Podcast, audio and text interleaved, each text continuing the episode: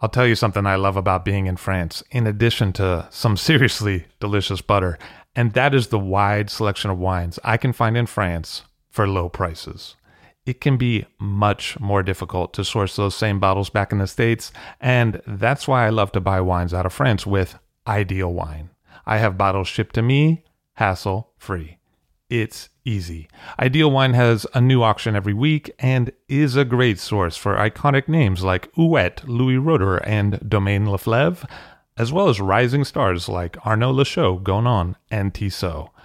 Find the wines you'd rather be drinking at idealwine.com. That's I D E A L W I N E.com and have the wine shipped to you in the States. Use the promo code FIRST, F I R S T, for $15 off your first order of $150 or more. Hey, that's $15 you could save, and that is some good butter money. See for yourself at Ideal Wine.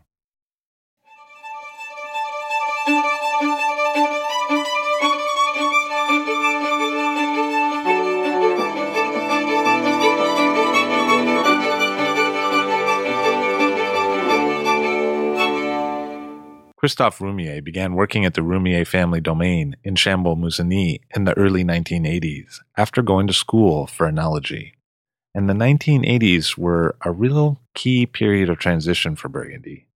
Dominique Lafon of Comtes Lafon was part of that same generation as Christophe, and Dominique recalled that 1980s period in I'll Drink to That episode 438. What he described was a generation of young people who really might have been expected to pursue another profession with the means that they had available to them, but who decided instead to stay in Burgundy and vinify wine as the market for those wines also began to improve. These young people took up work at their family domains after studying enology in school, while also being in regular contact with the older generations of vintners who had never been to school for wine. Here's how Dominique explained the mix of generations and approaches at that time in the 1980s in Burgundy. It's interesting that you had so much exposure with that older generation because you're sort of associated with the next generation of mm-hmm. like Grivot, Roumier, yourself, and then you used to taste with Patrick Bize a lot, right? Yeah, and uh, Jacques Seysses and all the, this group. I think it's interesting because my generation has one foot in the old time and one foot in the new generation when I was young, I've known Pierre Ramonet, for example. I've known uh, Mr. Reynaud from Rayas, Jacques d'Angerville, and other people. And those was like old time people, real old time people. And, uh, you know, I was a kid and Pierre Ramonet was talking to me. Um, we are the generation that switched things in Burgundy, but we've known those old people. We've known or they talk to us about how hard it was in the past to work, to sell the wine, to make a living out of it. We had a once a year meeting at the restaurant la Chapelle with all those producers. And uh, I was very young. Uh, Henri Jayer was here too, uh, Jacques d'Angerville, of course, and, and Pierre Ramonet, exceptional person, and Mr. Reynaud from Rayas. And one day I was sitting next to each other, and Pierre Ramonet was speaking with that very heavy Burgundian accent, and uh, Mr. Reynaud was speaking with his southern accent, and they were fighting because they were not understanding each other. So I started do- translating for for those guys so that they understand each other. That's amazing. Yes. And Jayer must have had some influence on you because for most of your career you didn't use stems, right? Yes, in a way. Uh, Henri Jayer was uh, someone very special. He was really nice with us, the new generation. So we used to have uh, a visit a year, an appointment with him to taste in his cellar with Christophe Roumier, with Etienne Grivot, sometimes with Patrick Bize. And yes, he was a no stem guy completely mm, and lovely person. Did you see that that generation was working different in the vineyards, your generation, like uh, Roumier, Grivot, yourself? Uh, first of all, all of us had learned viticulture and enology in university, we thought it was uh, really time for a change because a lot of people were uh, not that happy with the general level of quality in Burgundy. And we quickly found out we had to work in the vineyard. We had to do it another way. So, like uh, thinking about uh, the effect of weed killers, thinking about the effect of heavy fertilizers, chemical fertilizers like nitrogen and all that, um, was uh, something important. Uh, and at the same time, we were talking about winemaking. And I think what my generation brought in cellars is being cleaner, being uh, more serious about everything, more control on fermentation, yeast, following everything. But the major thing has been uh, getting better grapes. Dominique emphasized how improved viticulture in the 1980s brought about better grapes to work with, and this was a point that was also highlighted by exporter Becky Wasserman in her interview in episode 430 of I'll Drink to That. You think the viticulture has gotten better? Oh, immensely so. And it was Christophe Roumier who actually, he and a small group, Andre Tchelistcheff, wanted to meet the young people. So I had Christophe and Etienne Grivot and Patrick Bize and over you know, to have a drink with Andre. And Christophe said to him, the biggest change is in the viticulture because I guess it was sort of during the Parker era, the concentration was in the winery, not in the vineyards. And now the concentration has to be for good viticultural practices. And so that was a big change in the 80s. Jean Pierre de Smet, who founded Domaine de l'Arlot in Nuits Saint Georges in the 1980s, after moving to that region from another part of France, recalled in episode 455 how the Burgundy Vigneron would frequently get together for group tastings and dinners in the 1980s. People are are very friendly in uh, in the area, and uh, it has not been difficult for us, let's say, to be uh, adopted by the community and uh, and specifically, uh, of course, thanks to Jacques and Patrick, with a lot of others uh, producers, and uh, it became a very good group of friends. And for many many years, we have had a, a dinner uh, every month, every single month, a dinner with between uh, 12 and 20 uh, people together in, uh, in a restaurant or at home, but mainly in a restaurant. And we managed to bring our bottles, and it, it was a great time, yes. So that was sort of the tasting group with Roumier and. Yes, yes, Christophe, Dominique Lafon, uh, Véronique uh, Drouhin, uh, they were there, yes. You can tell how those group tastings that Jean Pierre referred to allowed for vintners to get a handle on what certain choices in the winery would then mean for the resulting wines. Here's what Dominique Lafon said about the topic of destemming Pinot Noir, for instance. As a joke, I always say that Côte de Beaune might have been more wealthy than Côte de because we could afford a destemmer. Because like Lafarge destems, for example. Lafarge destems, D'Angevin destems, De Montille was destemming also and yeah, most of the people I, I saw in the Côte de Beaune were destemming, but uh, Roumier was doing, it was destemmed. Grivot was all destemmed. Rousseau was destemmed. So the leaders of whole clusters at that time were Patrick Bize, Amazing Wines, of course, DRC, Jacques, and uh, later on, Jean-Pierre Desmet at uh, Domaine de l'Arlot but they were all friends, so we could compare and talk about it and talk about all these techniques and see how it was going. That seems like something that maybe your father's generation or people of that era wouldn't have had a chance to do. That kind of tasting group. No, because um, I think it was a time when everybody was very jealous of each other. When it was hard, it was tough to sell wine. I remember Patrick Bize's father, Simon Bize, telling me, you know, one day I came to visit and I told him, I told him, oh, I, I have another appointment this afternoon with clients. I'm, I have too much at the moment. It takes a lot of my time. And he just told me, listen, when I was young, we could hear a car coming in Savigny. Everybody was by the door expecting the guy would stop at our place to buy wine. So don't complain. In the 80s, things really started to take off, right? Yeah. When I started working with Becky, that was when the dollar was 10 to the franc, and it was crazy, crazy. The market opened in the US. The wines were not that expensive in Burgundy, and as I told you before, I could uh, sell wine on the phone. Christophe Roumier is one of the people who was very much involved in the changing situation for vintners in the 1980s in Burgundy. And in this interview that's coming up, you'll hear him mention how that period affected him and his choices. I'll drink to that, where we get behind the scenes of the beverage business. I'm Levi Dalton. I'm Erin Scala. And here's our show today.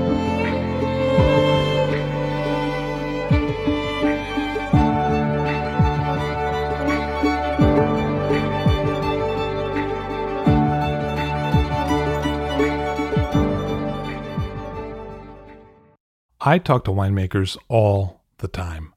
And something they tell me is that oxygen management is a key to aging wine. Finding the right balance is crucial. And that's why I recommend Diam's revolutionary cork closures. With Diam corks, winemakers can achieve precisely controlled oxygen management after a bottle leaves the winery, ensuring a wine that matures gracefully and reaches its full potential. With over 2 billion Diam corks sold each year, it's clear that winemakers worldwide trust Diam for consistent results. And Diam has recently expanded the permeability options for their popular Diam10 and Diam30 closures, providing winemakers with even more flexibility to choose a cork that will guarantee the kind of wine life they envision. Banish surprise dud bottles and embrace Diam closures. Your customers will thank you. In North America, Diam products are exclusively distributed by G3 Enterprises. Ready to ensure the lifespan of your wines? Go to diam closures.com forward slash IDTT to learn more. That's D I A M dash closures with an S dot com forward slash IDTT for more information. Christophe Roumier on the show today from Chambolle Musigny. Hello, sir. How are you? Uh, it's a pleasure to be with you here, and uh, I'm doing fine. So your domain is called Domaine George Roumier, still to this day, although there is also a Christophe Roumier label. And George Roumier was your grandfather. George Roumier was my grandfather who started the family estate in 1924. He married a woman whose family had already a small estate and also a small negotiation business. They would purchase some wine to other producers of the village and they would bottle a part of that, but also they would sell. You know, in the 20s, lots of people were not bottling, they were selling their wines in casks and they were doing something like that. When my grandparents married, they received the estate, the vineyards, as a dowry. But the value of the vines of this time was uh, not much. It was very little value because these were times where it was difficult to live with wine. My grandfather was coming from a farming uh, family in the western part of Burgundy where no vine is growing. There were cattle and uh, cereals and forest as well. So he had to learn about viticulture, the vine, what has to be the philosophy for a winemaker, also how to manage a team and everything. He was just a farmer. And his first contacts brought him to the Comte de Vogüé, whose family estate is very famous. And um, probably the contact went quite well because the Comte de Vogüé offered him to become his team manager in the vineyard. And uh, after my grandfather had made the first vintages of his own wine uh, with his wife's family estate, the Comte de Vogüé realized my grandfather was able to make good wines, and uh, he offered him to be also his winemaker. And this is how my grandfather was able to make his own wine because he had a salary from the de Vogüé estate. And uh, also, before selling everything, he would keep one barrel per appellation for estate bottling to distribute to his wife's family and this is how he started to estate bottle some of his production. Because that was actually pretty early for estate bottling. There were very few people who were doing it, even though it was distributed to the family and so it wasn't sold to the states or anything like that. Very few established estates were bottling their production, yes. And uh, very few wines from Burgundy were going overseas. You mentioned de Vogüé there, and that's one of the larger landholders in terms of crus in the Chambolle Musigny area, like Musigny, Bonnes-Mares, Amoureuses. And I think a lot of people think of Roumier and de as very different things, but actually your family has had a lot of history working at de. So your grandfather worked there and then your uncle worked there. Yes.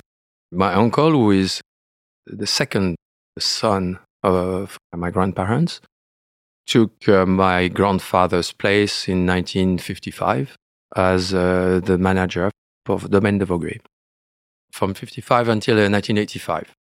So it was your grandfather from the mid 20s to 55, Yes, and then your uncle took that. yes, What's kind of interesting about that is that that was the older brother of your father. And so that uncle theoretically could have stayed and done the estate side. He could have done Roumier, but he chose not to do that. He took probably the better paying gig and went to go work for de Vogüé. also it was a question of personality. My father was uh, more uh, a discreet person and probably said, "Oh, you choose, and uh, I take the position that you will live free." But your grandfather, George, he must have been a fairly affable person because he made a good relationship very quickly with de Vogüé, and then he made a friendship with Ponnelle in a period of time where Negos and domains didn't always get along. Yeah, exactly. It's negotiants and uh, vintners were not immediate friends. They were not meant to be friends. But in the Bonne some vineyards came to be on sale in 1952. The Bellorget family, who was selling their Bonne they had a big holding of Bonne and they offered to uh, Bernard Clair, uh, Domaine Clair-Daü at this time, to purchase this vineyard of Bonnes-Mares. My grandfather knew Bernard Clair quite well. And for Bernard Clair, this was too big a portion uh, of Bonnes-Mares to purchase, even though the price was very fair. And uh, he said, Well, I have to find someone else just to make shares in the Bonnes-Mares, and we divide. And, and he approached my grandfather for that. And my grandfather said, Oh, yeah, okay. But that's also a little too much for, for me from my pocket, and uh, we should find a third person. They approached uh, Monsieur Ponnelle, Jean Ponnelle, uh, négociant in Beaune, but also they had an estate in the family of Ponnelle. And uh, the three of them have purchased the Bellorget section of Bonnes-Mares. They make shares in that, and it's how my grandfathers introduced their children, my mother and my father. It's after they purchased the vineyard of Bonnes-Mares that uh, my parents met at the, the Vendange. Between Ponnelle, De and Domaine Georges Roumier, they made only one picking team of people. My mother was picking in this team, and it's how she met my father. They married in 54. Because your mother was a Ponnelle. Yes, my mother was a Ponnelle.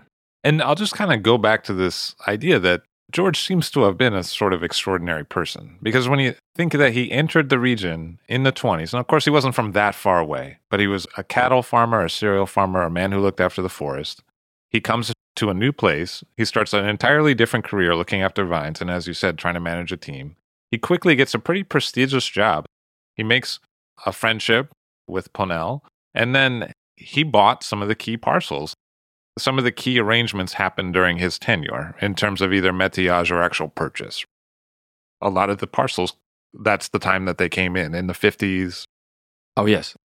Some of the vineyards were coming from the Quanquin family, so my grandmother's family. Uh, but there are serious holdings that came also in the 40s and 50s where they were able to purchase vineyards for nothing almost. My father always told me that at this time, purchasing the Bonnes-Mares, the production of two years was paying the purchase of the vineyard. And uh, today it's no longer like that. Yeah, it's about 100 years now. Probably. Something like that. Yes, probably. So your grandfather died when you were about seven years old. Exactly, yes, I was seven. So you probably don't remember him that much. No, no, no, very little. But were there written records? Did he keep a diary or were there notes around? I wish he was, uh, but uh, no. I have nothing. So, and uh, I've questioned my father, but also my uncles, and they said, "Oh no, no, I've never seen any notes taken by my dad, and so no, I, there's nothing, nothing that I can uh, guess on what was his technical proceedings or key point of several vintages. I've no also no personal notes about wine tasting, wine impressions, the way he was feeling with uh, no nothing. You've tried some of those wines, though. You've tried wines from the 40s and 50s that he made. I'm lucky with that because he was bottling uh, some wines even in the 20s for the family purpose. Some were leftovers, uh, not much, but enough to taste uh, once in a while uh, old wines from those periods. And the wines immediately fascinated me. These were so close to perfection sorts of wines that I've, I say, I would like to do something that kind one day. And uh, what is fascinating with these wines, by the way, is the fact that with very little means, electricity, yes, but that's all, and very, very, very modest means, and with no specific intentions, they were achieving perfect wines. So it influenced me a lot on the fact that, after all, winemaking has to be extremely gentle. It doesn't mean a lot. The quality of the wine is probably somewhere else, and it has to lay in the vineyard then. If it's not the winemaking that makes the style of the wine, it's the vineyard that provides it. And I'm convinced with this very much. He was doing vineyard management and helping make the wines at de Vogüé from some of the same crus. The same crus. Have you had a chance to do any side by sides there or look comparatively on those kind of productions? I was able to taste a few times de Vogüé wines of the 40s and 50s, but these were not in the conditions where I could compare. And I have to admit that the de Vogüé wines of the 40s and 50s that I have tasted carry the same style as my grandfather's wines left at home. They really have the same balance and uh, flavors. Yeah, they have common points. Your dad would have been in his 20s when you were born, and also when he took over working at Ponnelle, right? My father, after he married my mother, so they married in 1957. My grandfather, Jean Ponnelle, who was managing the Ponnelle uh, negociant and estate, offered my father to become uh, his uh, vineyard manager for the Ponnelle estate. And he started this in 57, 50, yes, uh, by the time when they married, until 1971. And he was making the wine, the only making the wine for the Ponnelle uh, estate. And so, do you think that there was a lot of overlap with the what we would think of as the Roumier wines, the estate bottled wines of Roumier, between your grandfather on your father's side and your father? Did they do a lot of work together, or was it sort of one era and then the next? My grandfather retired officially, let's say in 1961, but he had already stopped the physical work earlier. They worked together probably 10 years or more even. My father was making the wines at the Georges Roumier, let's say in, after 55, I think he started his own winemaking under the my grandfather's uh, observation, let's say. So, do you think there was a continuity there? Do you think that your dad sort of made wine like your grandfather, or do you think it was different? He had uh, had some uh, enology uh, education uh, in Beaune. This was something simple because my father didn't want to insist with studies, uh, but he had learned some uh, enology a little bit. And so probably has been influenced also with that. I'm sure he's, he has changed several steps in the winemaking by comparison to his own father, which is normal after all. Sure. It's too bad, probably, but we never spoke of that. And I don't know why, because it, it seemed to me natural to take the management after my father the way it was. And he transmitted it, telling me, well, you do what you think is good to do.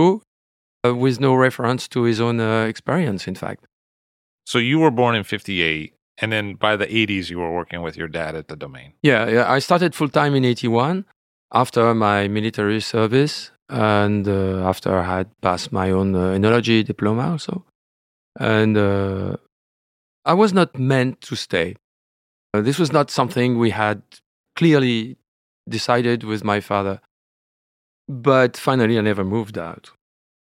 Did you think about doing something else for a while? I didn't know what to do. I was very much interested into mathematics, physics. So I started to study in university around that with no specific intention. I knew that winemaking was interesting me for precisely the biology, the mechanism of it. Uh, I knew little about wine itself. I had no specific taste myself. I had appreciated several wines many times and uh, I liked it, but I didn't have any kind of preference or nothing. So it was a, an empty page for me. I mean, uh, I said at a certain point, well, okay, you will do a little bit of math, but you are not good enough to do research on that or physics. Uh, what to do finally? I said, maybe, maybe you can go for enology, learn about that. You will discover something else this is still a bit of science. And so I, I liked it, in fact. And so I obtained my diploma and I said to my father, now I'm ready. And uh, what should I do? I can work a little bit with you. And my father didn't really, it was a little too early for him to have his son in, uh, with him. And uh, he said, okay, maybe if you want to help us a little bit, this was pruning time, come and prune and then you, you do something else. And uh, so uh, I came and I stayed. And it's an it's a really interesting time when you were in school because of the way it worked, because Jacques Seysses essentially went back to school to get his enology diploma after he had already been making wine for a decade, you were in the same class. So generationally, you became friends, you joined a tasting group with Lafon, with Patrick Bize. It was a really interesting time to come in, late 70s, early 80s. Yes, it's a small world. I mean, um, Jacques Seysses is still living, uh, I mean, 100 meters away from the Clos de la Bussière. So, of course, I knew him and met him several times, many times, let's say. He has always been very friendly and very open to uh, the young guy who was just uh, playing around uh, only. And we became friends at the university because, uh, yes, he spent uh, some time at the university learning in the same time as me. And so we, we became more, more friends at this time. I probably have learned more about winemaking details with him, from him, than from my father, I think. But it seems to have gone the other way too it seems that certain things that you did, he picked up on later, like delayed Malo, for example. Hey, it's Levi, and I just want to break in here for a moment because what is particularly interesting about this moment in the interview is that I also have tape of Jacques Seysses talking about his relationship with Christophe Roumier from his perspective. And let me play that clip for you right now. One of the first decisions is, is in France is by Christophe Roumier. Uh, Christophe Roumier is having always late malolactic. And I love this result. Christophe is pretty uh, someone I trust the more in uh, winemaking. And before the arrival of Jeremy and Diana and Alec, if I had a problem, I will say, Christophe, come test my wines and tell me what you feel. Uh, so in 99, we with Jeremy already there. We have same wine in a cold cellar and in a normal cellar, and one pot does a late malolactic. We like the result, and since '99, uh, we try to have always late malolactic. I think, I think we never made as good wine as we make today. I think uh, by the quality of selection of the lees we can leave the wine on the lees nearly all their life. And I think uh, it's something new to me. Uh, that's a lees as such a plus for the wine. And so I'm very pleased with the result. And uh, some people ask me if I'm, I prefer to drink old wine I made. Uh, no, I much prefer to drink the wines made with the young generation. So there's a couple things in there, and one is that with a colder cellar, you were getting longer malos, and that's because if you warm the cellar, the malo goes faster. Yeah. And so you then built a cooler cellar, Mm-hmm. and then moving since '99, the malos have been delayed. Mm-hmm. They start later. And then the second part of that was about lees. And it sounds like you're saying that the lees are cleaner, so you can leave the wine on it longer because the sorting is better. One, the sorting is better. Then, before putting in cask, uh, the sorting of the lees, I would say, take the bulb out, look at the lees, and uh, if if they like the lees, we'll move the lees up before we put in cask, so we would have some lees in in the cask. So there's less racking now than there may have been. There is no racking. Often, some wine have one racking. Sometimes there's no racking before bottling.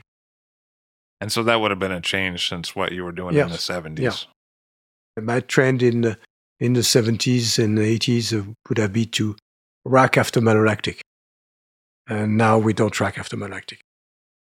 What Jacques is describing is a big shift in his approach to the wines at Domaine Dujac, and a shift that was affected by his conversations with Christophe Roumier.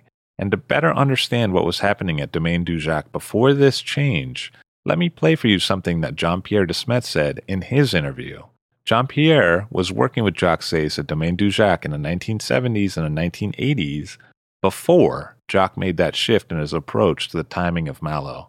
Jean Pierre de Smet contrasts the timing of a later Malo with what he found when he was working at Domaine Dujac back at that time, and then also what he found when he was working later at Domaine de l'Arlot in Nuits Saint Georges.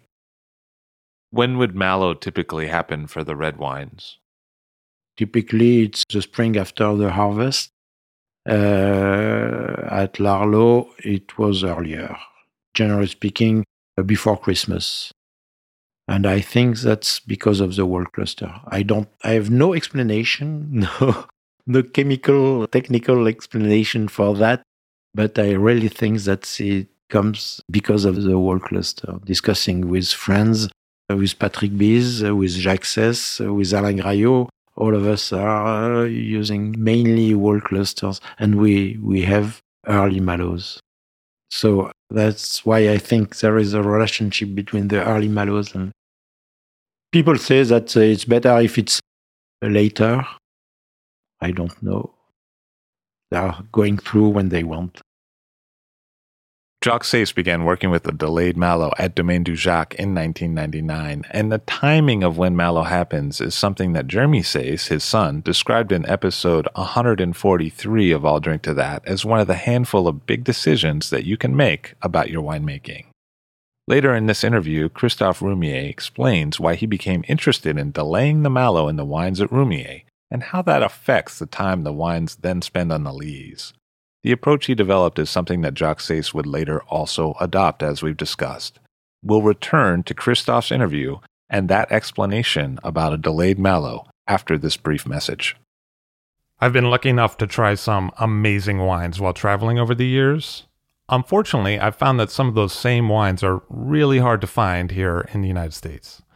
Whenever I run into trouble finding a favorite bottle, I go to idealwine.com and they have what I'm looking for. Whether it is a hard to source bottle of Burgundy or a micro production natural wine like I Need the Sun by Domaine des Miroirs, I know there's a chance that Ideal Wine might have it available. And Ideal Wine's entire Paris inventory is available to American customers with just a click. The process is seamless, the site is easy to use, and orders are shipped directly to you. Head over to idealwine.com, that's I D E A L W I N E.com, to see for yourself what you could be drinking.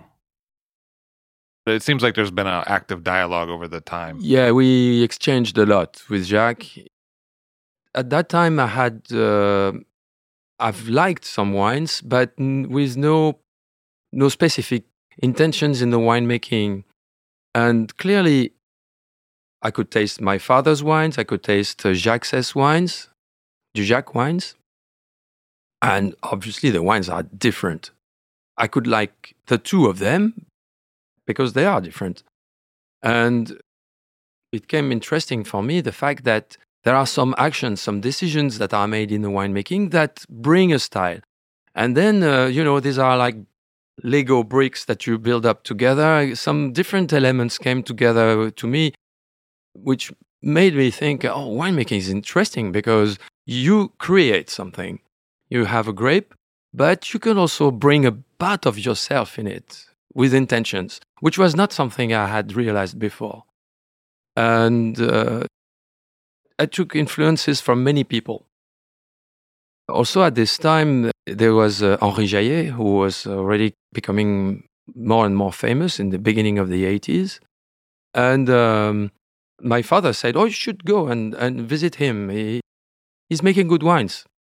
And uh, I talked a lot with Henri, who liked to, to also to exchange with young generation. And uh, I had finally two influence who were making very different wines with very different techniques. This was something I've learned a lot of that. And I obtained no recipe, which is a good thing also. I mean, there was mm. nothing that I should do, but I had different influences. And finally, I think my winemaking proceedings, I prefer to say proceedings rather than techniques, are a combination of all this. You're one of the more articulate people about winemaking that I've ever met, so we'll definitely get there. But I think it would set the tone a little bit to speak about the vineyard holdings first. So, the domain Georges Roumier is, is established physically in Chambolle. Most of the vineyards that we have to cultivate are on the village of Chambolle-Musigny also. So we have even included some Bourgogne, Bourgogne Rouge, uh, that are on the flatlands just at the bottom of the hillside of Chambolle. But the main, the big piece is Chambolle-Musigny, which uh, for people who have traveled to Chambolle, to Burgundy, and have visited Chambolle, uh, you realize that it's a little apart from the national road. It's probably the highest in elevation village of the Côte de Nuits most of the acreage of uh, Chambolle uh, appellation is on the hillside. And for us also, for the domain Jean Roumier, the two thirds of the acreage of Chambolle-Musigny is positioned on the hillside. And one third is uh, located on the flatter places where we have a deeper soil with more clay, etc. Altogether, these are very fragmented. I could bottle separately each of them of Chambolle-Musigny. But I prefer the idea to combine them together so that this represents more what is Chambolle if you combine the different sections together. And it's also a way to provide a, a Chambolle wine which is less under the influence of the vintage because year in, year out, it's better this place, it's better this other. So the final blend is more into the fine balance around what the village has to be. That's uh, the way I proceed. Then we have some Chambolle-Musigny Premier Cru. In fact, in the village, there are also some sections of Premier Crus that I prefer to blend to the village because I don't have enough of it. And uh, I'm not always happy with the crop. So there's a piece of uh, Chambolle Premier Cru Les Plantes and Chambolle Premier Cru Les Fuées also I like Les Fuées a lot. It's a very good place. But my section is not the top quality. I'm not happy with the fruit it provides. So I blend it to the village. Altogether, those premier crus that are, as we say, disclassified into the village uh, represents a little less than 10% of the volume of village I produce. But we have also some premier crus named uh, Les Combottes, which is uh, it's a very good situation. It's um, the riverbed of an ancient river that was coming out of the canyon that is behind Chambolle. And so you have to imagine that underneath the surface of the ground, it's a pile of stones left after the river has moved them. And, And all that was filled up with uh, some clay. It's on the edge to Charmes, very well located. And so uh, I bottle it separately. And we have Chambolle Premier Cru Les Cras, which is a larger section, which is uh, very, very good vineyard because it's all facing southeast on uh, marly soils, very rich uh, with limestone, dusty limestone. We call it active limestone because that limestone, when it's in very tiny particles like this, has a great influence on the vine uh, growing. It does not encourage at all the vigor. And so in this place, we obtain deep wines, very um, concentrated. I don't like the word concentrated, but yes, we have a great potential in this vineyard. And we have a serious section. It's a 175 hectare, which is a large section. I feel like that wine and the Clos de Bussière are the wines that a lot of people have had because there's enough of them quantity wise. Because there is enough of it, yes. And uh, yeah, that is right. The Morey Saint Denis Clos de la Bussière is two hectares 59 uh, on one piece of, uh, of vineyard, which is a real clos. Uh, clos means a piece of land which is surrounded with a wall, and it's a real clos uh, built in the 12th century by monks. The name La Bussière comes from the abbey, the Abbaye de la Bussière, and uh, it's never been divided over time. The ownership has changed over time. My grandfather purchased in 53, but it's never been it's never been divided. And but this is a different situation. This is Morey Saint Denis, the next village to the north of Chambolle. The quality of the soil is very different.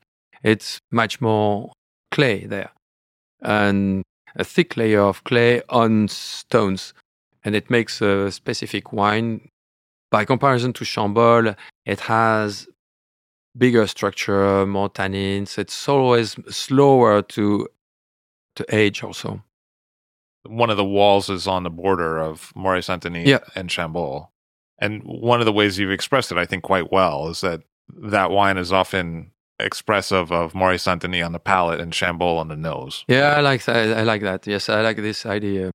The feet of the wine stay in Morey Saint Denis, but the head is in Chambolle. Yeah. And how would you? I mean, you've said it a little bit about the clay, but the difference between Morey Saint Denis and Chambolle in broad strokes, what is the difference? Everything in Burgundy uh, is limestone and clay. What uh, makes a real difference is the proportion of each other. And uh, Chambolle is very stony, so it's more more calcaire, more more limestone. Uh, when Morey Saint Denis has more clay often, and so is Gevrey Chambertin. It's more clay. I think Morey Saint Denis is where the the clay layer is the thickest, probably.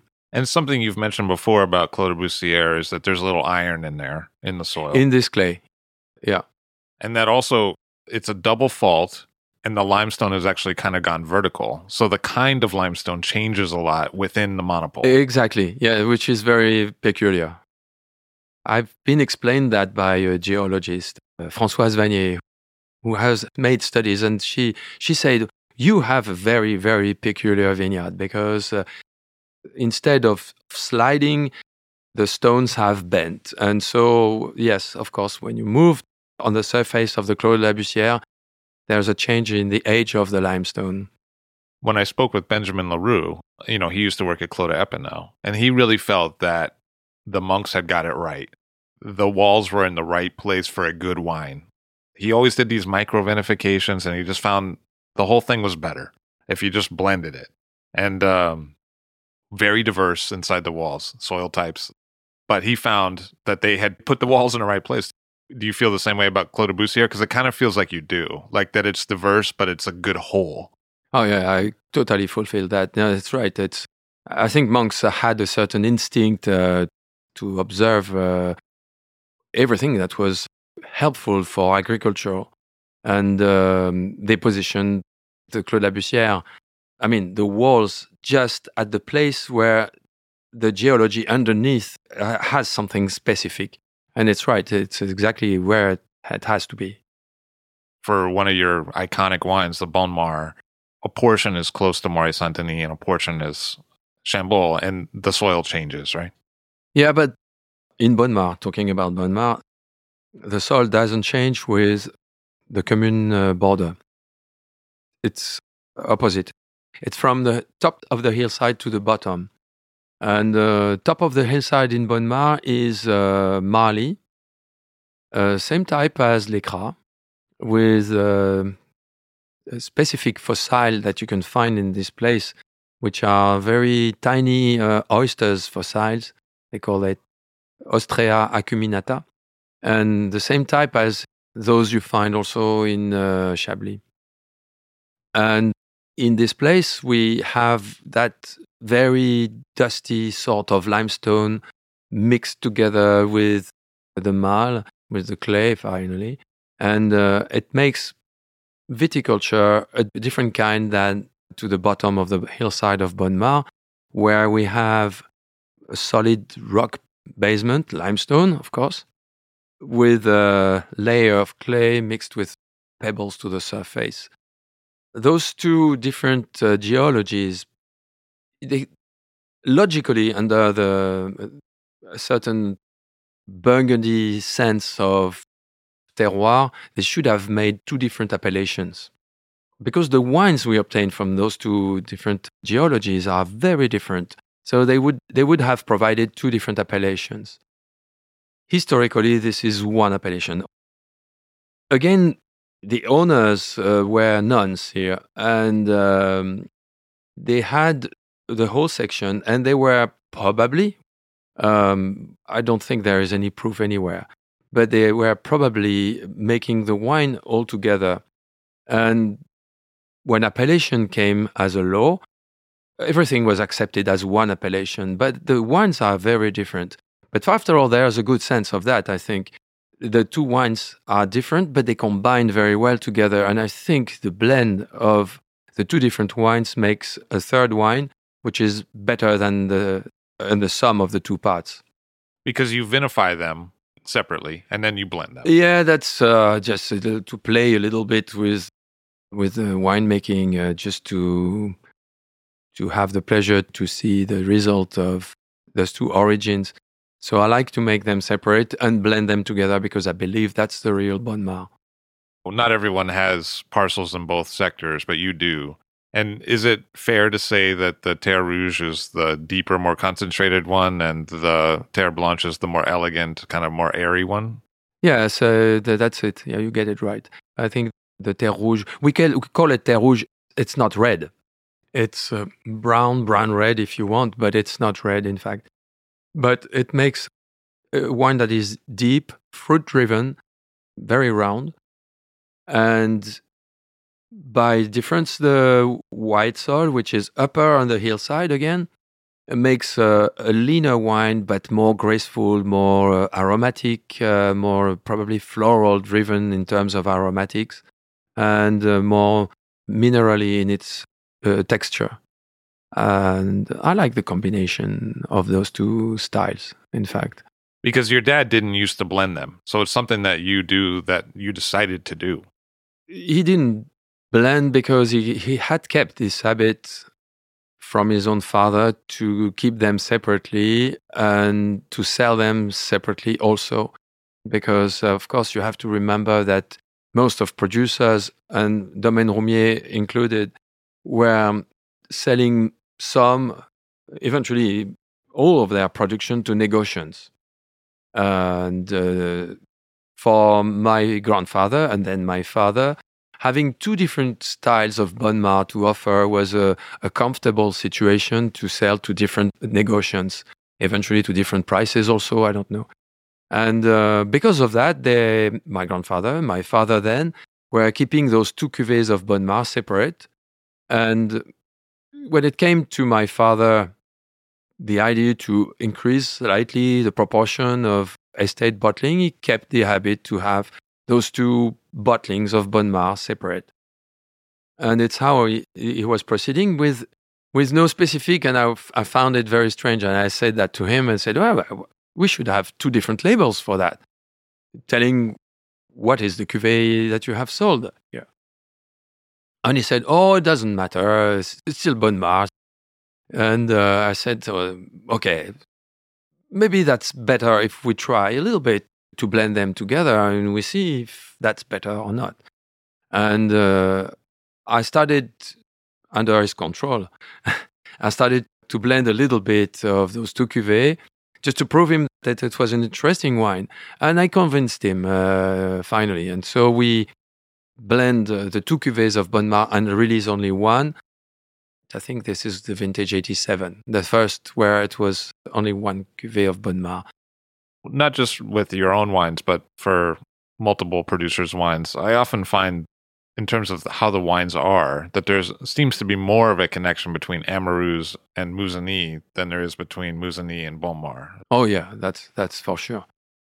It's as if there was a divide in the middle of Chambolle. If you take this divide from uh, the the canyon, from the Combe, down uh, to the bottom of the hillside, so the north part turned towards Morey Saint Denis, where Les Cras and Bonnes-Mares are laying, for instance, is a little bit more masculine in style, a little bit, yeah, deeper, bigger wines, by opposition to the south part of the hillside, so where Amoureuse and Musigny are laying, where we have more fragrantful, more elegant sorts of wines, more uh, more feminine, as people say sometimes, if it has a certain sense with wine.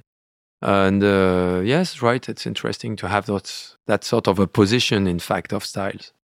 The Musigny is one of your smallest parcels. It's not my smallest, but it's the smallest section of, of vine for one appellation, yes. It's 0.0996 hectare, which is positioned to the northwest angle of Musigny, at the top of it, in fact. And um, if you prolongate from the top uh, rows of Musigny down the hillside, you reach my Amoureuse almost. It's uh, just uh, down the slope. And how do you find them to be different as wines, Musigny and Amoureuse? Oh, they have common points for the family of aromatics they express but the structures are different. Amoureuse is extremely soft and uh, silky and uh, could eventually provide you a feeling of a sweetness, which is none, but that sort. It's very tender. Where Musigny is more vibrant, a little bit more uh, alive and uh, more minerally, a little bit uh, tighter. And then you make a couple wines from the appellation area of Gevrey-Chambertin. So you make a Ruchottes, which is an incredible wine, and not that your others aren't, but and then you also make a Mazoyères that you label as Charmes. Exact. Uh, my father contracted the Ruchottes Chambertin in 1977 when um, an investor, Monsieur Bonnefond, has purchased a piece of uh, of Ruchottes that was for sale at, at this time in 77, uh, a family based in Gevrey-Chambertin um, needed to uh, to solve uh, an heritage problem, so they had to sell uh, their holding of Ruchottes, all what they had. And um, Charles Rousseau, Domaine Rousseau, was approached to purchase it, but he felt that it was too much for him. Uh, he turned to uh, his friend Georges Mugneret, Domaine Mugneret-Gibourg, to purchase with him and also my father. And my father, I'm I'm sorry, I don't have the money to purchase this. And this is when Monsieur Bonnefond came and purchased the vineyard and provided my father the farming uh, of it as a sharecropping contract. And I took over from my father this contract in 1984. And uh, same year, uh, one of um, our friends said, "Oh, I would like to have one day a piece of vineyard uh, for me because I like wine and I would like to have a piece of vineyard." And we said, "Okay, we, we will check if we can find one uh, available." And we we heard of this uh, piece of uh, Mazoyères Chambertin that was for sale, and uh, this is how also I contracted this the Mazoyères. As you mentioned it, we label it uh, Charmes because you have the choice to name Mazoyères or Charmes. It means charming in French, so it's It is uh, charming, which is also something that applies to the wine because it's very, very, very nice wine. Yeah. and pretty different than the Ruchottes. Yeah, there are again here this sort of opposition of style. Uh, Ruchottes is positioned quite high on a hillside at a place where there is some cool air drifting from the combe uh, of Gevrey. So it's a later to ripen sort of place, and it's also a place where the the soil is very very stony. Ruchottes means little rocks, little stones, and um, it's a very stony place. It makes a very very elegant, very pure, almost Chambolle type sort of Chambertin. And uh, the Mazoyères de Charmes, coming from the Mazoyères, makes a, a rounder, very sexy type of wine. Very charming, very, very nice wine. Uh, different type of wines. Those two are shaped uh, totally different. It's interesting to me that the Mugneret-Gibourg parcel of Ruchottes and the Rousseau parcel on yours were all sort of the same holding because Rousseau has the Clos des Ruchottes, right? And that's it's a little different. Like the soil's a little different and it's a little bit above the path. Yes, yes. Uh, and, uh, Charles Rousseau purchased this this piece because it had a specific uh, place. It's a, a clos, and uh, it's also positioned on um, on a place where there is a, a type of limestone we call oolite. Uh, Oolitic limestone. Thank you for the translation. I have a little bit because I'm just uh, aside to the south of the Clos des Ruchottes. We have a little bit of this oolite, but not as much as in the Clos. And the Mugneret section of Ruchotte is just just below the Rousseau Clos des Ruchottes. And as you mentioned, there's a lane, and this lane is just positioned on a fault. And so below the fault, there is no longer this sort of uh, limestone. It's another type. But altogether, it's very good. It's a Ruchotte is very good. Winemaking aside, it seems to me like yours is more akin to the Mugneret-Gibourg one, and maybe for this reason. Yes, probably. What I mean by that is there's, there's a textural presence that almost reminds me of Nebbiolo. And with the Clos des Ruchottes from Rousseau, it's actually very pretty. The fruit's very Yeah. pretty and it's less textural. That's what I'm referring to. I see. I see. Yeah, it's right. It's probably because of the oolite. Probably. Uh, Sometimes when people have come in, they've said historically, of course, clones are a different part of this, but historically, the vine material in Gevrey and Brochon is different than the kind of vine material that you might find in Chambolle. And since you work in really important vineyards in both of those places, how do you feel about that kind of comment? I know sometimes you work with clones, but do you feel that the vine material is different in these places? yes, there's something. Uh, it's right. Uh, certainly, because at a certain time, people in the village were working a little bit together, and uh, they had over time developed village selection. Let's say.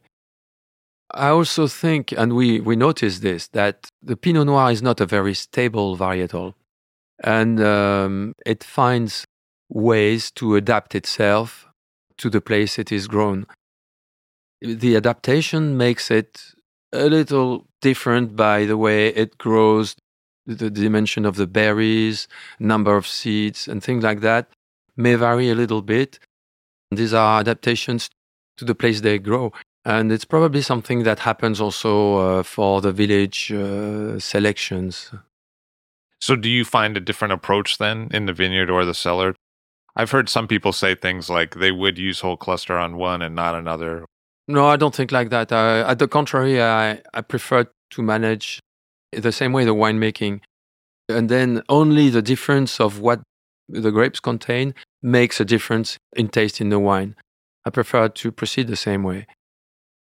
But sometimes, yes, you have to, to proceed the viticultural work on different ways, different periods also, because they do not have the same growth speed and not the same disease uh, sensibility also. And so, yeah, of course, we have to adapt because we need to be close to the to the viticulture for every specific place, in fact. But after all, when it's about winemaking, I prefer to generalize the techniques the same so that the differences are just related to what the grapes are containing.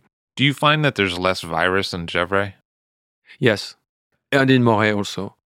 We have more viruses in Chambolle. It's probably related to the shallow earth layers. And then uh, in that uh, shallow place where the roots uh, system is established, because it's more shallow, we have a higher concentration of uh, worms, the nematodes, that are making the virus to travel from a vine to another. There's more clay in Gevrey and there's more clay in Saint-Denis, and there seems to be less virus. And so maybe the nematodes don't travel as well in that kind of soil. They dilute into the, the thickness of the ground, I think. And it also seems that the yields are less in Chambolle. So that would make sense too, because because it's poorer. It's poorer soils. Naturally, it gives you something else. Yes, exactly. It, it has an influence on that. And yes, it's right. This is what I mentioned about the white soil, what we call white soil.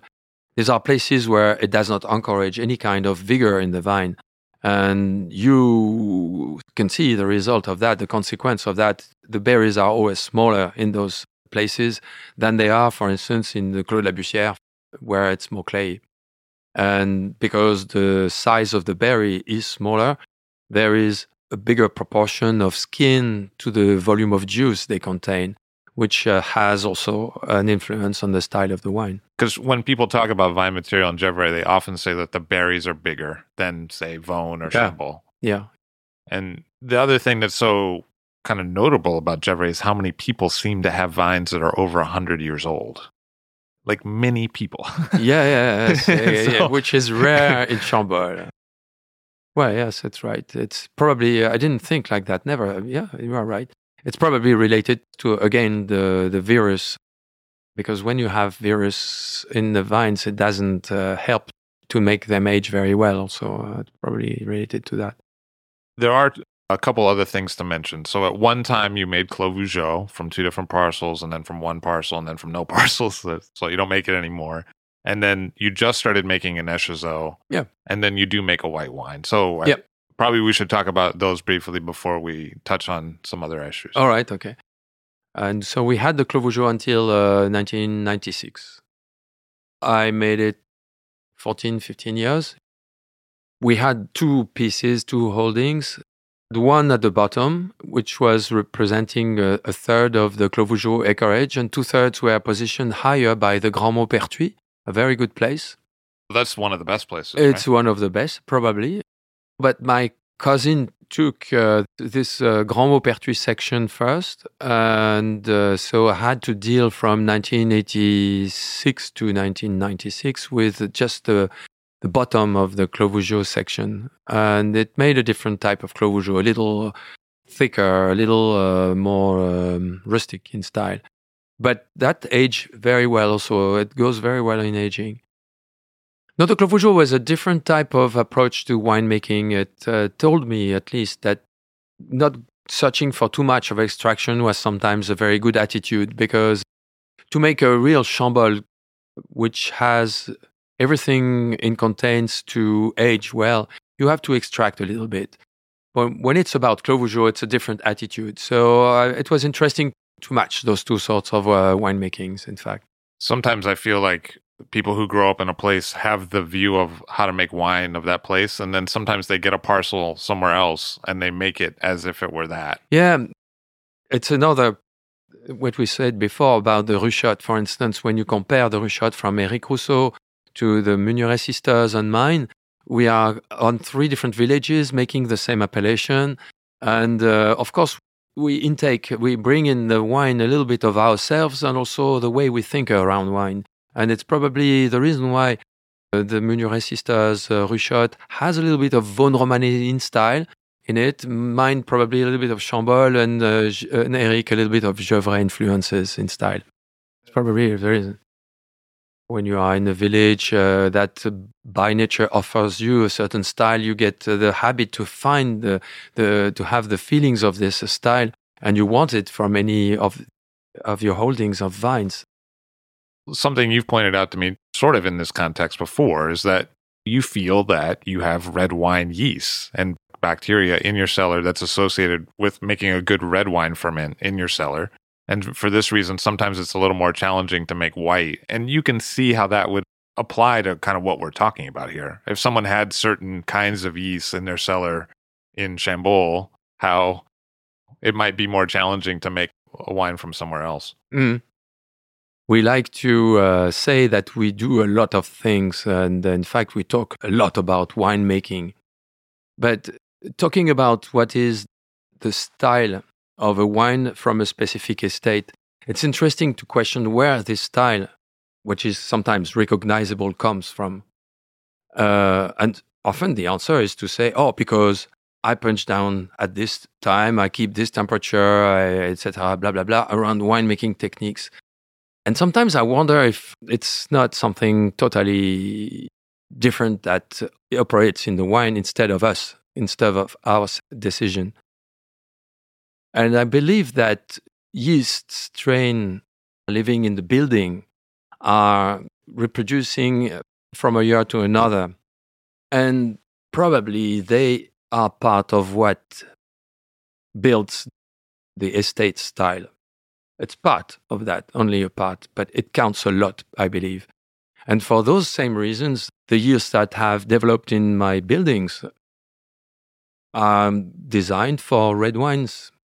And they do not operate as well in the white wine, if I make a white wine. Same with bacteria.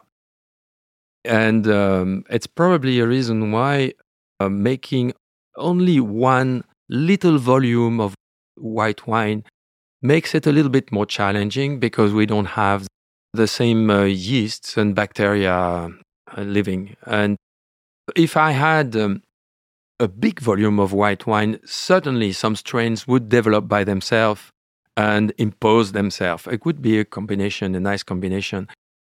You can be good on those two because you make a certain mass of each, which is not my case that's not to take away from your Corton Charlemagne because it's very good. It's in that kind of Pernand steely style. It's brisk. It needs a little time. Yes, the vineyard section is laying on the Pernand Vergelesses on the west exposition, which is a little um, less warm than east or south because it takes the sun directly to the ground only in the afternoon. Whereas if you are on the east side of the hillside. Then you receive the first sun rays in the morning. Then the temperature raises up until noon and restitutes in the afternoon this heat to the vine, which is different when you are turned to the west. And it makes then, as a consequence, also a, type of grape that uh, ripens a little later. It makes the veraison a little later, but also the harvest and then you just started making Échezeaux, right? Yeah, we started. Uh, investors had purchased the vineyard in uh, in Échezeaux and asked me if I want would be interested in a in a piece of Échezeaux, and I, of course, I said yes. And this has uh, occurred in uh, 2016. It's a small piece. It's very little. So, how do you see it working in Flagey Échezeaux compared to the Gevrey Chambertin and Chambolle Musigny communes?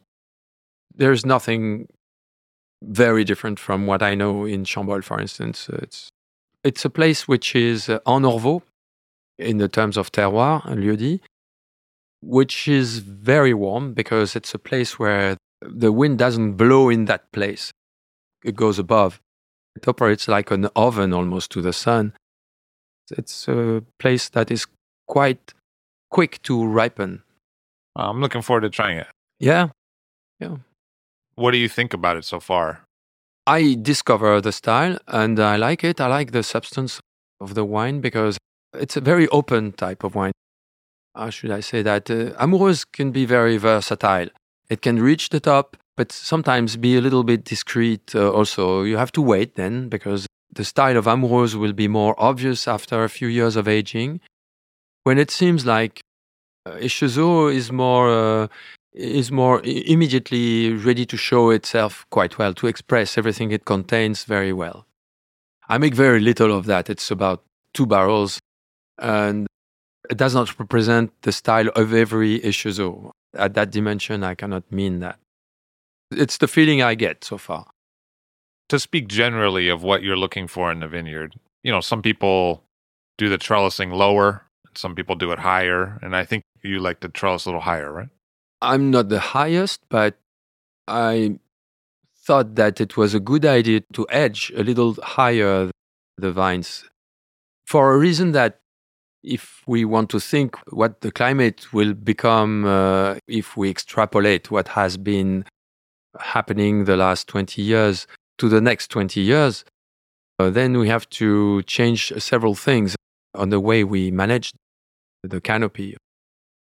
Because um, the last years prove that uh, we reach a high level of sugar earlier than the ideal uh, ripeness of the tannins and the aromatics on the grapes, I mean. Huh? So, if you want to recover a good adjustment between those two critical parts of what will be the wine in the future, we should, I think, keep the same canopy exposition to sunshine so that we don't regress as a photosynthesis but we should find ways to lower the the average temperature around the grape zone. And a good way would be to project some shade on the grape zone and also on the ground, by the way. And the best way to have shades is to grow a little higher so that you project from a row of vine to the next the shade. And uh, this is what we have done. But it, there are vintners who do that a little higher even than me. I'm not that high yet. But probably we are going to move progressively. Probably this is the approach. And what do you think about the difference between Cordon Royat and Guyot? Oh, it's mainly a question of fruit quantity because the Royat uses the lower buds on the on the pruning uh, system, and uh, for the vine, the vine is always more vigorous to the top of the wood system rather than to the bottom. With the Royat, we prune with the less vigorous buds, but all of them carry the same level of energy from the plant itself. So it means that every bud we keep for the Royat should carry the same kind of fruit. So it makes equal fruits on the vine system, but the volume of, of grape is less than with Guyot. The um, disadvantage of the Guyot is that it's a long pruning system. So, of course, we have the last buds on the cane that can have lots of fruit because this is where we have the biggest vigor. And as much as you progress down by the trunk of the vine, we have smaller grapes and less of them also. Uh, but the advantage is that you can regulate production better than with the Royat. With the Royat, you, you have to take what is given, and there is sometimes very little because the figure is very low. With the Guyot, you can wait until the bud break has operated and everything is growing, the shoots are grown. You can count the number of, of grapes you have, uh, the amount of berries that they will provide also, and decide if you go for green harvest. And then you remove the end of the cane grapes uh, rather than the, the first buds, because um, on the end of the cane, then you will have the biggest berries. You can adjust to the vintage conditions better than with the Royat, I think. Do you prefer one in certain situations and the other in another? I mainly prune Guyot because Chambolle uh, does not yield a lot, and if I convert everything, why I produce nothing. And uh, technically, I feel better with the Guyot. At the Domaine Roumier, also, we have kept lots of old vines. The Musigny was planted in 1905, and maybe even earlier. It's not clear. And we have another section in Amoureuse that was planted also in 1928, two of them. So some that were planted by my grandfather. Uh, we have still a lot of them. And uh, if you want to keep your old vine uh, for another decade or more, eventually, you have to to not overcrop also. It's something up to take in consideration also. You prefer to prune back rather than to green harvest, is that correct?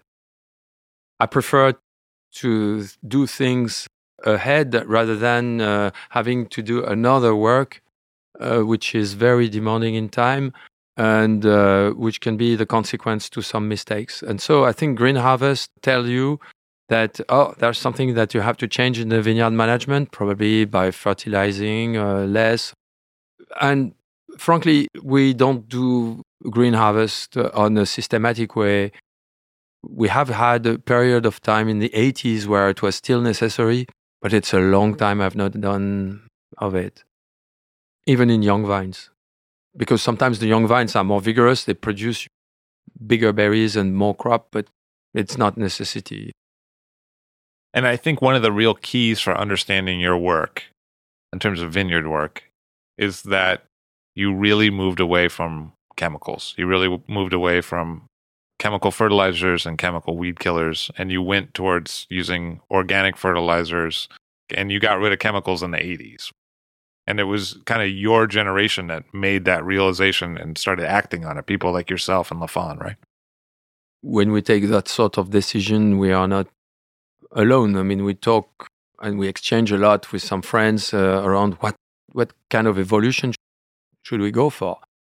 And um, that sort of decision uh, is always a combination of different observations we, with Dominique Lafon, because we are good friends, we have talked a lot, a lot of that. And also with uh, Jacques Seysses, uh, Gérard Potel, uh, uh, Jacques d'Angerville. These were people who we've talked a lot also around all this. Um, it was obvious that first, we are exposed as vintners working in the, on the vineyard uh, with the vine the first exposed to every chemical that you would spray. Of course, it's a necessity to keep the disease away, but also you have to survive. Or, if you if you operate with poisonous uh, substances, then uh, there is one day that probably the vine survives uh, with no disease, but then these are consequences upon the human being working, and so we said we should we should try to pay attention to what we spray. This was before the mood uh, for everything that is organic that is now very much into the air but we were at the period that we started to talk like that. And what was uh, the easiest to do was to stop the fertilizers. And in case we have vines that need some fertilization because some need sometimes the same parcels of ground are growing vines for more than a, a thousand years in the same place. So we have to restitute a part of something. But stop with uh, chemical things and turn to organic composts and things like that. This is the first evolution I have given. And I said, okay, if I'm logical, there's also something living in on the ground that we need to transfer the nutriments to the roots. And if you want them to survive, we should stopped using the weed killers because these have consequences also on what is living on the ground. So I stopped the weed killers also, I and Dominique Lafon and many other people uh, like us. And uh, the other idea behind all that was also about winemaking because winemaking occurs uh, with yeasts. And the yeasts are, some of them, not all, but some of them are coming with the fruit from the vine. And uh, if you have sprayed chemicals, then the yeast may not survive, or there are less of them, and maybe not all the strains that you would like to operate. Because yeasts are mushrooms, uh, but also are mushrooms the diseases that affect the vines. So, mildew, powdery mildew, these are mushrooms. And so, the chemicals that we would spray to protect out of this disease would have effects on the yeasts. And residuals eventually would come with the fruit to the fermenters. And if you want native yeast to operate and having uh, proper fermentations dynamics, then uh, we should have no residual. We should have not sprayed on the season also uh, dangerous uh, substances.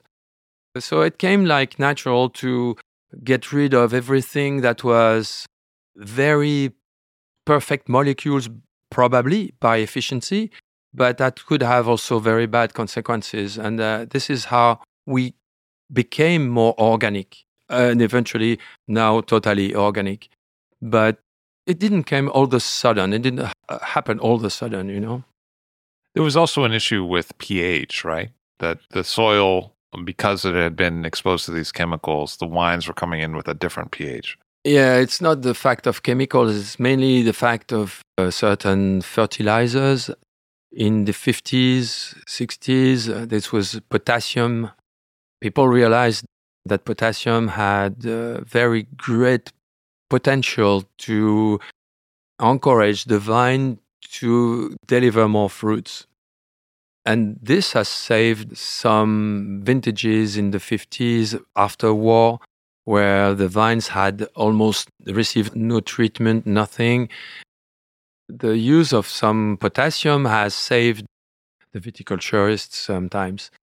But the abuse of this potassium has brought consequences like, yes, the pH to go higher because uh, those elements that are provided as feeding to the vine go to the sap and then to the juice the grape contain and uh, the minerals like potassium buffer the acidity and uh, make the pH a bit higher. So we make a blank period with no potassium, and uh, I realized the pH by nature came to a good level.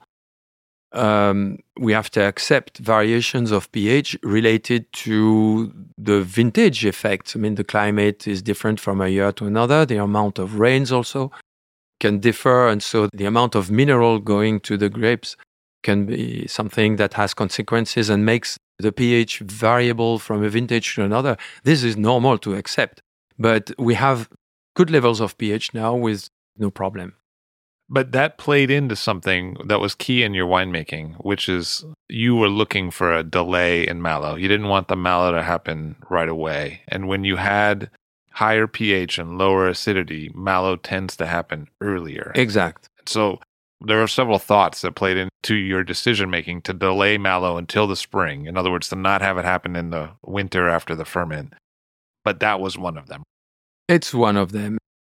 The fact that I had noticed that, for instance, in the vintage like 85, the pH were by nature quite high in that vintage.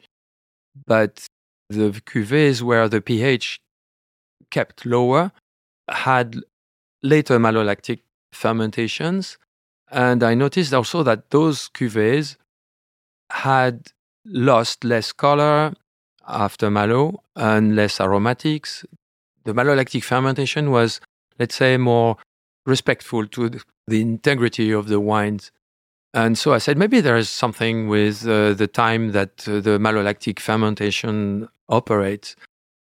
I should try to not encourage the malo early, and I should try to to have a certain amount of time between the end of the alcoholic fermentation and the beginning of the malolactic fermentation.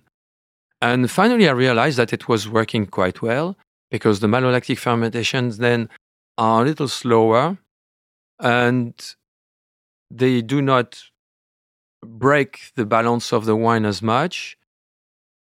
And also, there's another effect that is, I think, quite interesting is the fact that the first consequence of the malolactic fermentation is that the pH brings a little higher. And then you have to sulfite the wine to make sure that uh, bacteria would no longer operate after the malolactic fermentation is finished. And um, if you delay the malolactic fermentation, then you position your sulfite a little later also in the aging. And uh, the consequence is that at the time of bottling, you have added less of sulfur. You use less sulfur. And uh, even a time of uh, barrel journey occurs where the pH is at the minimum level possible in this wine, which means that it has also consequences on the way the wine is, is stabilized uh, after the aging in barrel. All things together, the idea of uh, delayed malolactic fermentation was a useful thing. Well, it seems like it has big ramifications because you can use less sulfur, then the color is darker because sulfur strips color. And it seems like the aromatics are different. Yeah. I believe uh, strongly that the aging of a wine is very much helped with a kind of uh, reductive status to the wine. And uh, the best way to keep your wine reductive is to use the lees. And uh, if the malolactic fermentation is delayed, the journey with the lees and with the low pH together is longer.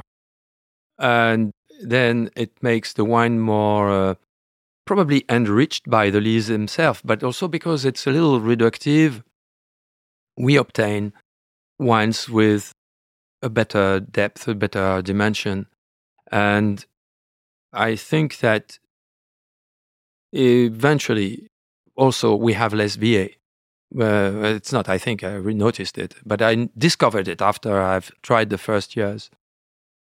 And then the best way, above all, on vintages where you have a, a certain high pH, uh, if you want to keep away from malolactic fermentation, the only parameter to play with is the temperature. So I had to chill down the wine before we go to barrel so that we do not encourage uh, the population of bacteria to develop and start the malolactic fermentation. And um, altogether, I don't know what counts the more, but there is a result which is helpful and which is encouraging about uh, the stability of the wine, the use of sulfite, and also the less VA which we obtain in the wine. And that's um, actually kind of counter to what you were told in school, right? Like they said, get the malo done early and you'll avoid VA. But your realization, basically through tasting, was that you could avoid VA, which is volatile acidity, the other way by actually delaying malo through the use of cold temperature. Yeah, it was contra to what the oenologists were promoting as ideas, of course, because the experience with past vintages sometimes was encouraging to precautions because, uh, of course, the 50s, the 60s, this is the beginning of the enology science, let's say. I think in the 50s, nobody knew what was happening during malolactic fermentation. When they discovered these were lactic bacteria that were operating, they said, uh, oh, okay, so what could we do? But before that, some people had accidents in the, the barrel uh, journeys because they had uh, wines going under volatile acidity. And so they said, oh, well, we should provocate this and sulfite so that we don't have this VA development. And uh, the oenologists were promoting that, in fact. But maybe because I have studied a little bit of enology, because of uh, trying to do things different than from my father's time. But by nature, I'm a human being. So, of course, sometimes you want to prove your father that you can change the, the ways and you can do better than him. Uh, I wanted to do things different. And so, all that together, I said, oh, maybe it could be a good idea to do a, a late malo instead of early. And the other thing is that you talked to some people that had had experience as winemakers for a long time without yeah. going to school because you were in a school generation. Yeah. You were in the late 70s, moving into the 80s, but there were people still around like d'Angerville yes. who that wasn't their generation. No. And they weren't experiencing the problem and they were okay if Malo took a while. People like Lafon's dad, like yes, he just instance, let it yeah. roll, right? He was just fine with it yes. if it took forever. And he had a really cold cellar, so it took forever. Yes, exactly. So, yeah, keeping an eye to different uh, experiences of people was very helpful. Also, yes, uh, certainly at my father's time, uh, people were would not dare to exchange about technical points. They were a little bit jealous to keep their methods a little secret. They didn't want to share as much as uh, my generation started to talk and uh, and share several uh, technical points more easily. It seems like that was a big deal, frankly. I mean, that seems to have really set Burgundy onto being quite successful. Just that, the fact that people tasted with each other and talked to each other, seems like it really changed the region. Yes, probably. That's for sure.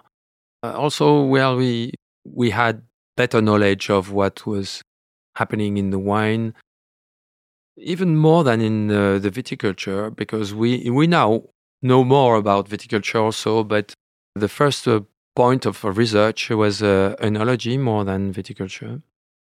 I think it's I'm born at a very interesting period where it was possible to change things, whereas for the young generation today, you, they have to go for more things into details to do new things. It seems like something else that was key, and you've sort of already alluded to it, was temperature control. So you like to kind of maintain a temperature of fermentation that doesn't go over 30 degrees Celsius. And then, as you mentioned, after that period of time, after you get it off the skins, you like to put it cold into barrel so that you don't start the malo. If you think of uh, driving a car, you need uh, an accelerator and uh, you need also uh, a steering wheel. There is no, nothing like that to drive uh, fermentation. The only way is to use the temperature control. And uh, in the 50s or 60s, very few people could afford purchasing an equipment. There was almost no equipment to control the temperature, to produce some cold, for instance. Some heat was more easy because you had a burner or something, it was easy. But to have some cold at your winery itself does not exist or very expensive it was more easy uh, to have that sort of equipment in the 80s. And uh, my first investment, uh, technical investment at the estate, was to purchase uh, a cooling machine. And I had mine in 1983, which has been a demonstration of uh, the efficiency of the temperature control, which my father did not have before. I had a system, but that was not efficient at all, not enough, let's say. And uh, this was a very useful uh, tool uh, to obtain uh, a wine that has gone through the, all the phases of uh, the cuvaison the right way and obtain a wine on which I'm sure I have a better control of the style. Because you know, after all, making a wine is uh, it's in the same time infusing the grape, the grape skins, like making tea, but it's infusion of grape skin, and in the same time fermenting the sugar to obtain alcohol instead, alcohol plus uh, superior alcohol plus aldehydes and everything that comes together with that and uh, you have to manage the two. Also, it's thanks to the um, cooling equipment that we were able to proceed in several steps. Thinking of uh, soak first, that is infusion without alcohol. So only elements that can be dissolved into water can go to the juice. But with sugar, uh, instead, which can help to extract also and to stabilize. And then you go for the fermentation on the second step. To do those two operations in two different steps, the only way is to have a control of the temperature. And then, if you want eventually to delay the malolactic fermentation, again, the temperature is another way to control that. And if you want to make sure also that all your sugars are totally fermented to the last grams, then you have to master the temperature of the fermentation during the fermentation itself, not go beyond the 32 centigrades, for instance, and etc. So yeah, this was a very useful uh, equipment uh, which we could afford to obtain in the 80s. Something else that seems important, and you've already spoken about it a little bit, is that interplay at the different stages, both as it's fermenting and then as it's aging, between oxidation and reduction. If it's moving into reduction, then maybe a pump over, but keeping it on the lees to keep it in a reductive state to avoid the oxidation because the oxidation changes the tannins and strips color, doing less racking than maybe would have been done a generation before you, for example. So it seems like there's always this tightrope of walking the line between oxidation and reduction with the reds. Yeah, the reduction potential of, uh, of wine is something that you can measure, but uh, the indication is not very useful. In fact, so nobody measures this, the oxido reduction potential. But of course, the reduction is a very strong key point to the the dimension of the wine, the type of aromatics you are building up. But so far, we don't master that very well. So we use what we have under hands. So that's the lees, which are the most efficient. If you don't have the lees because you have racked too many times, each racking you remove lees, you know. And if the wine is too clean and you want to keep it under control, then you have to use sulfur because sulfur helps a lot to reduction also. And um, I think it's very important now to think of the effect on health also of sulfur and reduce the amount of sulfur. But you have to match that with the capacity of the wine to go through the barrel journey. And the reason that you can keep it on the lees more in this era than maybe in a previous era is that the fruit is coming in cleaner. Yeah, the sorting table. So far, the global warming has been helpful also on that, I have to admit. It's more easy uh, today where we have drier seasons than uh, in the 70s or 60s, where it was sometimes very rainy uh, until harvest almost. Do you think that Burgundy's been a beneficiary so far of climate change? I mean, I know there's been hail and frost, but. Oh, yeah, okay, of course, because these are accidents. And so this will always exist. I'm pretty much sure I can bet on that. But so far, yes, the global warming has been kind of helpful just to make sure that everything is ripe when we pick, which was not the case before. But what is good to a certain point can be also uh, destroying if you extrapolate, if you go too far on that. I'm sometimes fascinated by the off vintages and the potential they have to age and to provide uh, surprises in wines uh, after a few years. And um, I'm afraid that sometimes too much of ripeness it imposes a style which I have not created and I don't desire, or sometimes, and um, probably too much of ripeness keeps the vintner style a little uh, behind, and the vintage uh, replaces the man who's making the wine, which maybe for most of the wines of the planet it would not change, but uh, for Burgundy it removes a part of what makes Burgundy so special. Yeah, I remember. Obviously, it's a slightly different region, but Jean Foillard told me, you know, when you have a warm vintage, you also have a warm vintage ferment. It behaves differently in the winery because oh yeah, yeah, temperatures are different and the sugars are different. Yes, but uh, my main concern is the fact that Burgundy is special because it's a place where, through time, historically, the vineyards have been uh, divided by donations and everything. So it's very spread around. And uh, we make wines that represent a certain style, a house style, an estate style, let's say, because the vineyards are not in the same spot.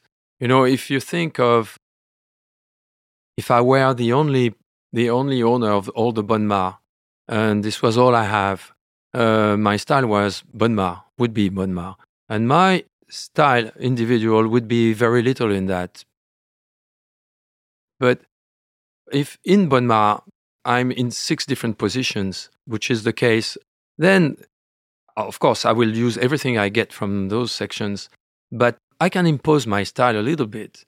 But I have to deal with the vintage, with the climate. And if the climate offers me a very high level of ripeness, then my control on the style also disappears because then the climate takes the control of the style. And uh, that's why I'm, I'm afraid of uh, the global warming, not for the fact that it's going to change the style of the wine. Of course, it's going to have an influence. But I'm afraid because Burgundy loses a part of its specificity to make very human driven sorts of wines rather than climate driven. Something else that has changed a little bit from your father's era, and even from when you were first getting going, is that you're doing less crushing of fruit for red wine now, right? Oh, that's also because of um, the fruit that has changed a little bit. Less crushing, even none. Also because I want to ferment again. I want to have my soak first, and then to have my fermentation. If I crush, then I provide better conditions for the fermentation to start sooner. The yeast get in contact with the yeah. juice and they start going, and you want that to be slower. Yeah, I want it, yes, to be a little delayed. Just a question of two or three days, it's enough. But something noticeable also is that we punch down much less. And uh, punching down in Burgundy uh, was something very common with fruits that contain uh, little uh, tannins. But now, because we have more sunshine, the grapes contain more tannins. And so we have to reduce the number of punching down. So, really, what it has been is a constant dialogue with the environment, basically. It's only that. Yeah, sure. Yeah. We only have a little bit of time left, but if I were to read many people, they would put you at the very pinnacle of Burgundy. You're thought of as one of the the real greats. Oh, what would you like to still achieve in your career? For me, this would be like I've never tried any biodynamic things. Strange, maybe, but I've never tried nothing like that. So maybe it would be to uh, convert or try biodynamic methods. I find this very unclear and very uh, mysterious. I need to learn a little bit of that. Um, oh, I'm a spoiled man because I'm born in a, great region, in a family where we have these holdings. I'm spoiled, and I don't want to spoil anything of that. And um, I have to transmit, and that's something to work on too. Christophe Roumier has known intuitively, but also through experience, that what is good can also destroy, and that the human role of the winemaker is to keep the line between the two. Thank you very much for being here today. Oh, thank you, Levi, because you are very, very helpful asking the good questions. Christophe Roumier of Domaine Georges Roumier and also Christophe Roumier in Chambolle-Musigny in Burgundy in France. I'll Drink to That is hosted and produced by myself, Levi Dalton. Erin Scala has contributed original pieces. Editorial assistance has been provided by Bill Kimsey. The show music was performed and composed by Rob Moose and Thomas Bartlett. Show artwork by Alicia Tenoyan. T shirts, sweatshirts, coffee mugs, and so much more, including show stickers, notebooks, and even gift wrap, are available for sale if you check the show website, illdrinktothatpod.com. That's I L L dot.com, which is the same place you'd go to sign up for our email list or to make one of the crucially important donations that help keep this show operating. You can donate from anywhere using PayPal or Stripe on the show website. Remember to hit subscribe or to follow this show in your favorite podcast app, please. That's super important to see every episode. And thank you for listening.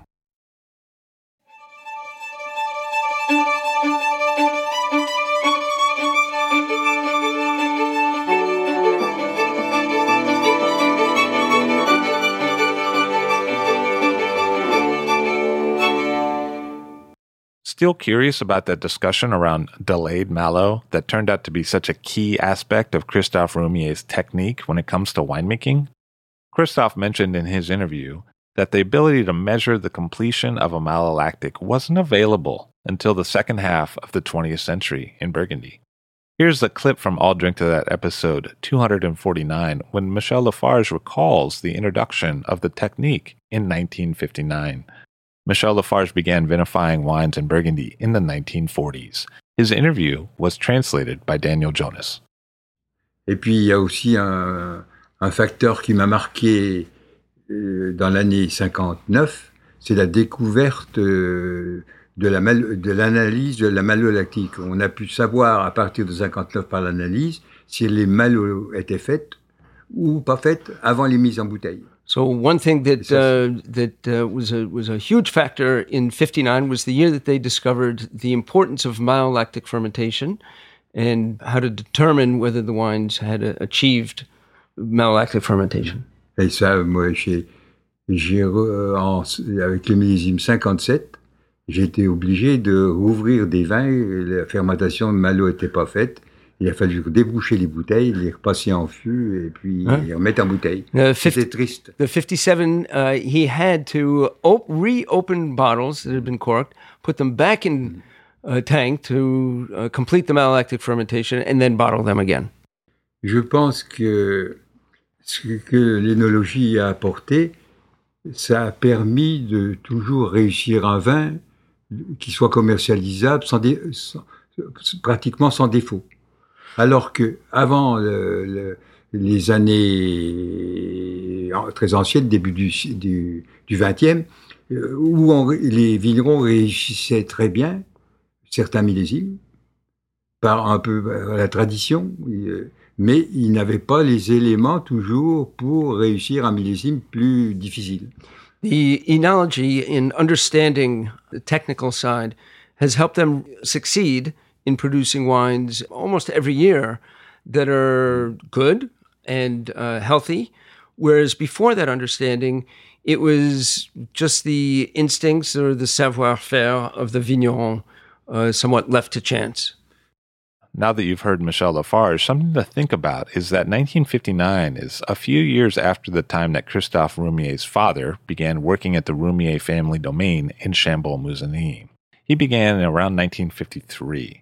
And that's to say that by the time the 1980s came around, there were still many people in Burgundy who had been vinifying wines before the process of malolactic was really completely understood. For example, Dominique Lafon shared with me this story about his friend Mr. Belanger. everybody was saying, "Oh, I have long fermentation; it's better for my wine." Blah blah blah blah blah, blah and all that, and you, you hear that everywhere. And um, my father had a guy who was working in the cellar, Monsieur Belanger, wonderful man, who's known me as a kid, and uh, actually died fairly old, and I kept contact with him. I used to invite him every year to taste the wine with me, and. Uh, one day he came and visit um, in the spring, March, April, and all my wines were going through malolactic fermentation. I gave him to taste the wine. I said, "Oh, your wines they have not finished uh, the fermentations." And I said, uh, "No, no, no, the sugar fermentation is finished. No, no, it's not finished. It's fermenting." I was like, "No, no, no, but it's it's because it's going through malolactic fermentation." But at this time, nobody was checking malolactic fermentation. So it's like long fermentation included sugar and malolactic without knowing what was doing what. You can also consider how Benjamin Leroux, whose career really gets going as a winemaker in Burgundy in the 1990s, how he summed up the traditional view of malolactic in episode 467 of I'll Drink to That. The old growers said, you know, with experience, the later is the malo, the better it is for the wine. Which mean in the past we were probably keeping the wine on fine lees for, you know, nine months. Then you have malolactic starting in spring for couple of weeks, and then you're racking after a year, and then you have only six months on fine lees at the end of the aging. Becky Wasserman also highlighted that while the timing of malolactic may be a stylistic choice, there are top wines made in really contrasting ways. And I also learned that there is no one recipe. You know, if you look at the way Rousseau makes wines, I mean, it's completely different and it would absolutely shock somebody else. He likes a, a very comfortable, quite quick malo, where other people, ah, I'm so glad the malos haven't started and it's now three years. You, you, you know, all of that. And on this topic of the timing of malolactic, Claude de Nicolay of Chandon de Briailles sums up what might be a winemaking position in the middle, saying that in some years her wines go one way with malo, and in other years, another. Do the malos happen fairly quickly? It depends on the level of acidity, but usually, if they are uh, low acids, like in 14, for example, the malolactic happens quite right away, especially if the cellar are still hot, because it's helpful for the bacteria to, to work. Sometimes it happens a, a year after, like 13 was the opposite, was high in acid. So we even had to heat a little bit the cellar to get the bacteria, the natural bacteria, goes on and do their work. What are your thoughts about delayed malo and this aspect of winemaking? Let us know in a comment online. While researching questions for this interview, I read the book Cote d'Or by Clive Coates and referred to the writing of Neal Martin on Vinous.com, as well as write ups on winehog.org. If you would like to know more about the wines of Domaine Georges Roumier, I would recommend all of those resources to you. It is for sure that I would not have asked certain questions in this particular interview if I had not read those writings first. Also, I would like to thank Robert Bohr for his help in making this interview with Christophe Roumier a reality. Thank you, Robert. So the Amoureuses is one parcel, Yeah, only one. and with Bonnes-Mares and Musigny, it's multiple parcels, right? Uh, Musigny is one piece, Oh. one one parcel. Screwed 'em up today. No, no, it's okay. Uh, it's one very tiny. It's nine meters width. Oh, of course it is. I'm sorry. I don't know why. I yeah, I wish it was bigger, of course. Yeah, yeah, yeah, yeah. it's not forbidden to dream one day.